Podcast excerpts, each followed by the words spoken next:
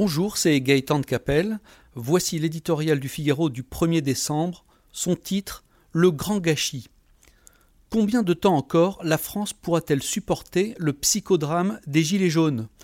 Tout a été dit des ressorts de cette jacquerie numérique, de cette allergie fiscale généralisée, fruit de 40 ans de fascination technocratique pour l'impôt, de ce mur d'incompréhension entre la France branchée et mondialisée des métropoles et le pays profond, délaissé, méprisé, gagné par un douloureux sentiment d'abandon.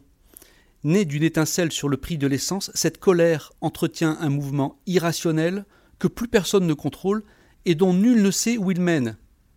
Longtemps sourd et aveugle, il faut reconnaître à Emmanuel Macron et à son gouvernement d'avoir tendu, certes tardivement et timidement, la main aux protestataires. Au point où en sont les choses, sans doute serait-il bien inspiré d'accepter un gel des taxes sur les carburants puis d'imaginer d'autres idées pour la transition énergétique, loin de remettre en cause l'ambition réformatrice du chef de l'État, cela signalerait surtout sa volonté d'en finir avec le tout impôt. Mais une sortie de crise se négocie à deux.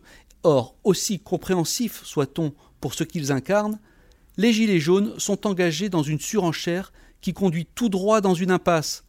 Exactions inexcusables, revendications abracadabrantesques, mépris des institutions, tout cela déconsidère leur combat et disqualifie au passage ceux qui, de gauche à droite, aspirent aux plus hautes fonctions, mais se livrent sans vergogne à de honteuses tentatives de récupération.